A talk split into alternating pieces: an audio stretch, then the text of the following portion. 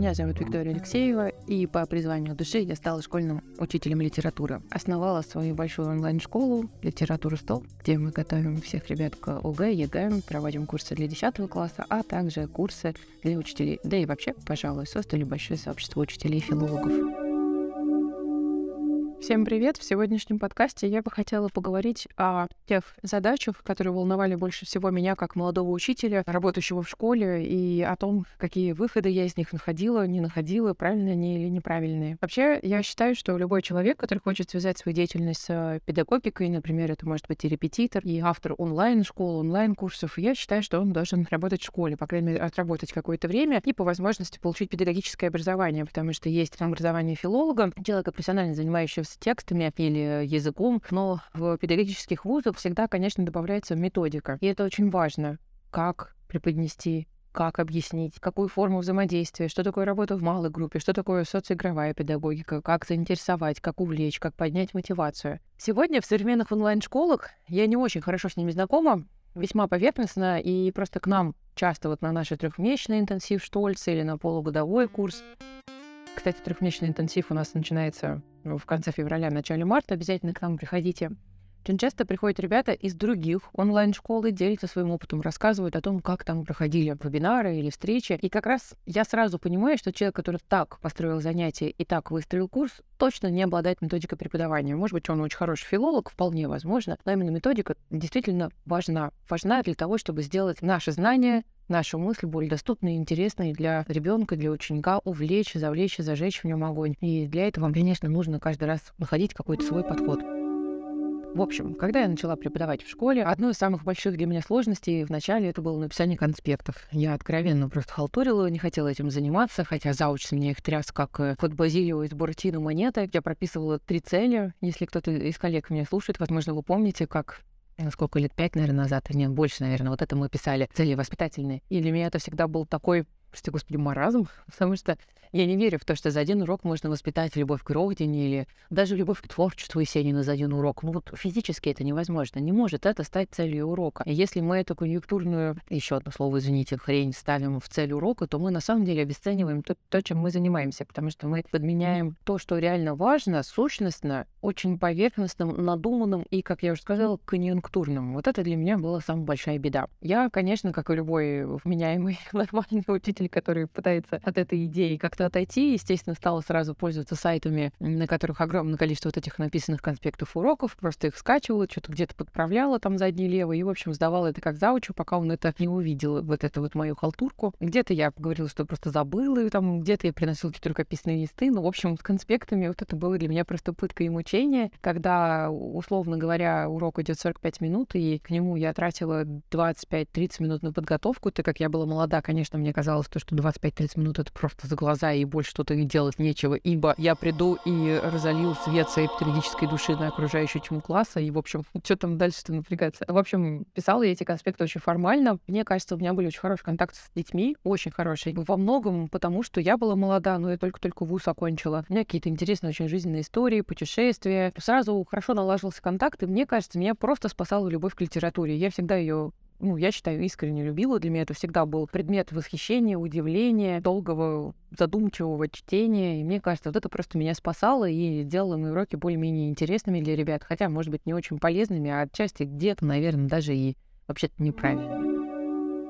Помимо конспектов, для меня всегда очень тяжело было читать стихотворение вслух, когда надо было что-то, например, на уроке по поэзии рассказывать, детьми обсуждать. Чтение вслух выразительное для меня, оно становилось просто пыткой, потому что мне казалось, как только я замедляю свою речь, ставлю какие-то акценты, расставляю какие-то паузы, я выгляжу очень смешно и нелепо, и все в классе надо мной будут смеяться, и я себя чувствовала не учителем, а тем самым учеником, который там вышел и что-то позорился у классной доски. Сейчас уже, когда за моими плечами огромное количество курсов учителей, я счастлива, что у меня есть замечательные мои учителя, люди, которых я могу назвать теми, кто открыл мои глаза Мария Борисовна Маги, Юлия Владиславовна Малкова, Лидия Дмитриевна Фураева, многие-многие другие, с кем мне просто посчастливилось познакомиться, учиться у них, напитываться их опытом. Я сейчас могу сказать, что, конечно, я с огромным удовольствием специально делаю огромные паузы в стихотворениях, выделяю слова, вот потому что чем более, ну вот нарочито, такое слово, может быть, не очень удачное, да, но чем более эмоционально ты читаешь, тем на самом деле больше отклик у ребят. И вообще-то, если тебе самому не смешно, то, как показывает моя практика, и ребятам тоже вообще-то не смешно. Особенно, конечно, на уроках по звукописи. Специально делаем все звуки гласные согласные долгими, длинными, слышными, чтобы почувствовать игру звука в той или иной строчке. Да и вообще, в целом, надо сказать, что история с разбором лирики для меня в школе была пыткой, потому что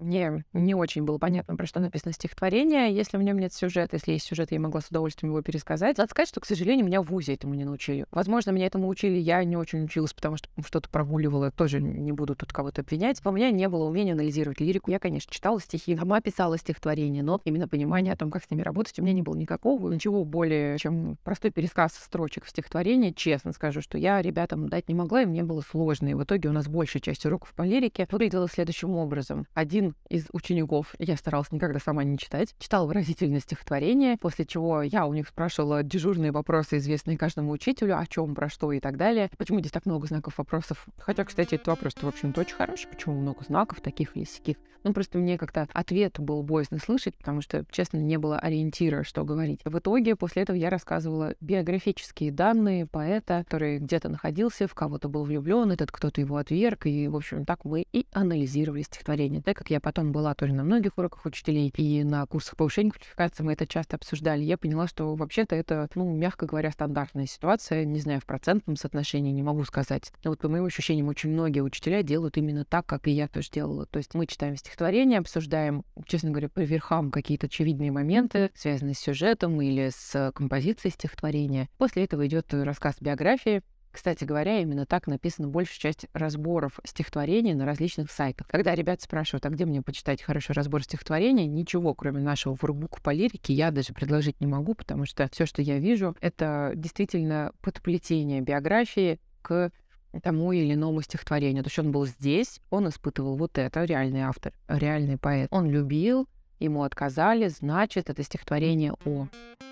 Но я хочу напомнить, что у нас есть поэт, тот, кто написал текст, а есть лирический герой, тот, кто действует и чувствует внутри стихотворения, ну, если в этом стихотворении есть лирический герой как таковой. И лирический герой никогда не равен поэту. У поэта, у реального Пушкина, Лермонтова была своя биография, были свои даты, события, и они остались в прошлом. О чем-то мы знаем благодаря современникам, благодаря изысканиям филологов, о чем-то мы не знаем, о чем-то мы знаем превратно, неправильно, и никогда, может быть, правду не узнаем. Да, это, возможно, интересно, какое-то то или иное событие в жизни поэта, писателя, ну, конечно, интересно, но это просто факт жизни, тогда как стихотворение, произведение, роман, рассказ, как факт творчества, как факт искусства, конечно, гораздо больше простого события в жизни. Поэтому биографию, мне кажется, можно изучать но я бы сейчас, в школе я так не делала, мне тогда эта еще мысль не пришла, я бы сейчас биографию изучала уже после всех произведений, когда мы все проговорили. Допустим, изучили «Преступление и наказание», прочитать биографию Достоевского и спросить, какие вы видите прямые идеи, которые Достоевский взял из своей жизни и принес их в свой собственный роман. Мне кажется, эта работа гораздо интереснее, чем предварять рассказ о творчестве, рассказываем о биографии. Мои уроки тогда выглядели как уроки скорее по истории литературы, в таком-то году что это было написано, классицизм обозначает вот это, Фанвизин сделал вот это. Ну, мне кажется, это все таки не анализ литературы, а именно какие-то уроки по истории. Тогда как гораздо интереснее взять именно само стихотворение, не зная подсказок, не зная ничего о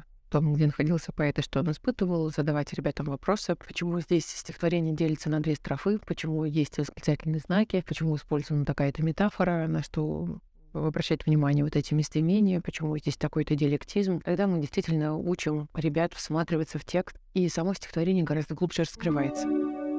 Кроме вот этого, конечно, всегда мучением были домашние задания. Ну, большей части по-русскому ничего не скажу. По-русскому прям для меня это было пытка проверять, чем по литературе. Ну, в литературе тоже, потому что одно удовольствие проверять работу у думающего ученика творческого, у которого много разных своих мыслей, и когда эта работа вымученная, списанная, и при этом ты в ней еще должен указать там все ошибки, жиши и так далее, то ты на это тратишь какое-то ну, огромное количество времени. И понятно, что ученику может и вот эти все исправления ошибок, они очень даже интересны. И вот это для меня тоже было всегда таким мучением. Я домашнюю работу всегда задавала на каждом уроке, но так, в общем, с болью в сердце и с содроганием собирала все тетради и проверяла. Сейчас тоже во многом, мне кажется, что сама система домашних заданий должна быть перестроена в современной школе уже. То, что делают, по крайней мере, большинство наших ребят уже, мне кажется, не актуально, устарело, совершенно им не интересно и не прививает никакого внимания к предмету, который они изучают.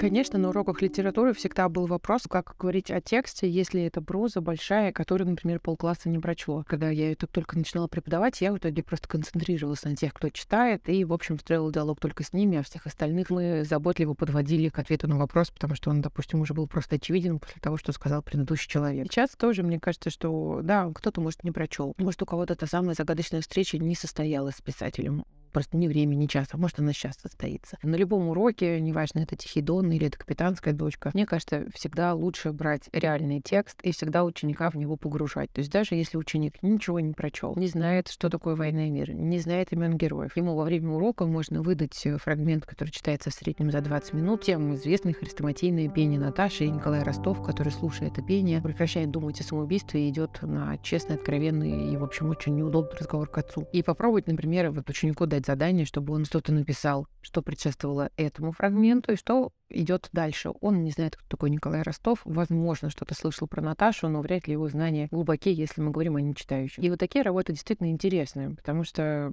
с одной стороны, ученик как-то все равно включиться, да, будет как-то размышлять над этим заданием, с одной стороны. А с другой стороны, может, ему и понравится язык Толстого, может, ему понравится вот это описанный фрагмент. Просто фрагмент еще нужно всегда отбирать какие-то значимые для ребят, например, вот диалог уравнившегося сына с отцом. Вообще-то очень такая тема-то злободневная.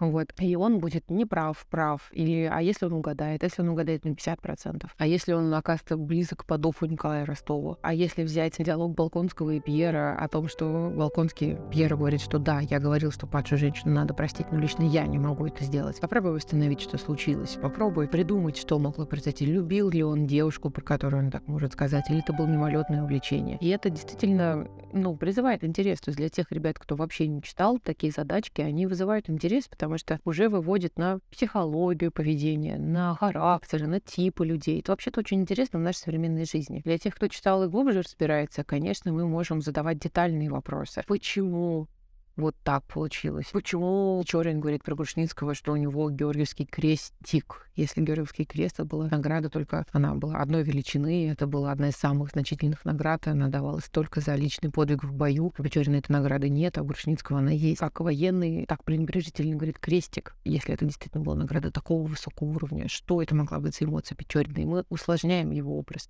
принцип всей нашей работы — это всегда идти от текста. По минимуму давать готовые ответы и по максимуму открывать текст. Пусть за урок мы прочитаем три абзаца, условно говоря. Ну, не три абзаца, а там, ну, пять страниц мы прочитаем за урок с комментариями, с какими-то интересными вопросами. Но, может быть, это действительно привлечет ученика к тексту. Всегда идти от текста. Всегда только через слово. Потому что, мне кажется, сейчас в современном образовании текст почти всегда убирается. У нас остается биография писателя, готовые ответы из учебника, и это все мы транслируем ученику, и, соответственно, у него нет действительно живой встречи с текстом. Тогда как даже чтение пяти абзацев его действительно может привлечь. Такие проблемы первыми приходят в голову при мыслях о начале моего педагогического пути. Надеюсь, что-то из этого вам тоже было интересно.